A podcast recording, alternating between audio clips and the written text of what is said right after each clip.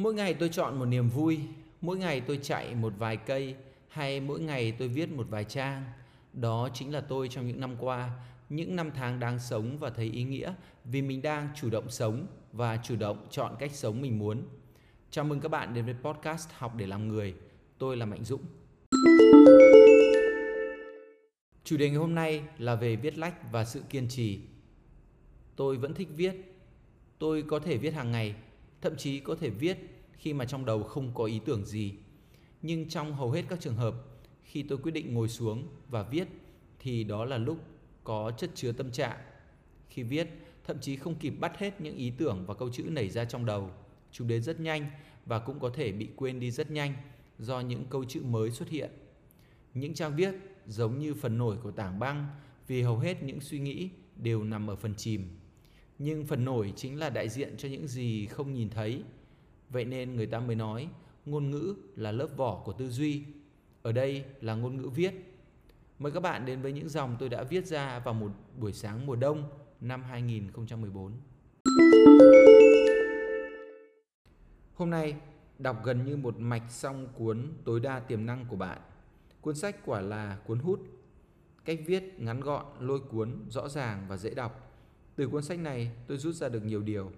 Đó là viết nhật ký hàng ngày. Việc nên làm vì nó tốt về lâu dài. Thêm nữa, hiểu rằng mình cần phải phấn đấu để trở nên tốt hơn, từng chút một, ngày qua ngày, rồi sẽ tiến xa. Cuốn sách cũng gây cảm hứng khiến tôi muốn bước ra khỏi vùng an toàn của mình. Ví dụ như thử ứng tuyển vào những vị trí vượt quá khả năng, tự đánh giá của mình.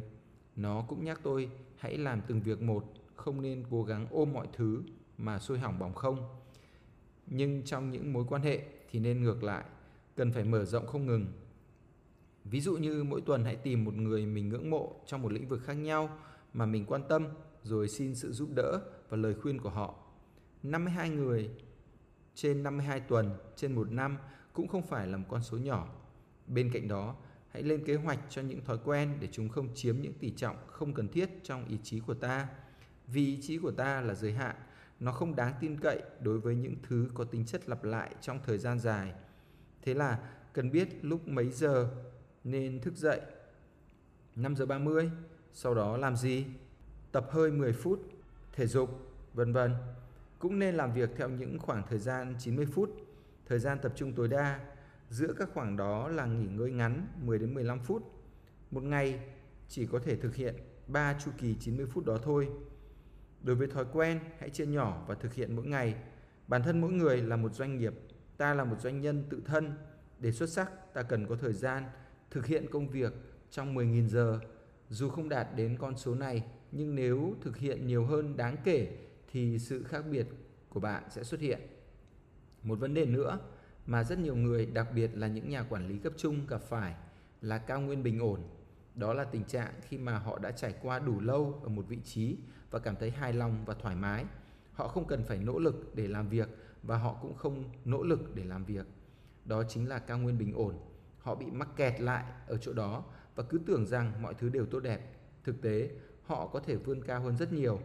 Hãy cố gắng hết mình ở trong chính công việc bạn đang làm. Bạn sẽ còn tiến xa. Đúng là khi nhìn lại mình chúng ta luôn thấy ngây ngô. Chắc ai nhìn ảnh của mình cũng nghĩ vậy. Các trang viết cũng thế, nhưng khác với ảnh, trong những con chữ của quá khứ, chúng ta thấy được những ước vọng lớn lao mà đôi khi ta bỏ qua hay không thực hiện vì một lý do nào đó, có thể là trì hoãn. Trong ba con quỷ luôn ám ảnh mỗi người là trì hoãn, bào chữa, đổ lỗi thì con quỷ trì hoãn luôn là kẻ thù nguy hiểm nhất. Tôi đã từng đến rất gần việc tìm hiểu các vĩ nhân với danh sách những người tôi ngưỡng mộ và muốn tìm hiểu sâu hơn về họ.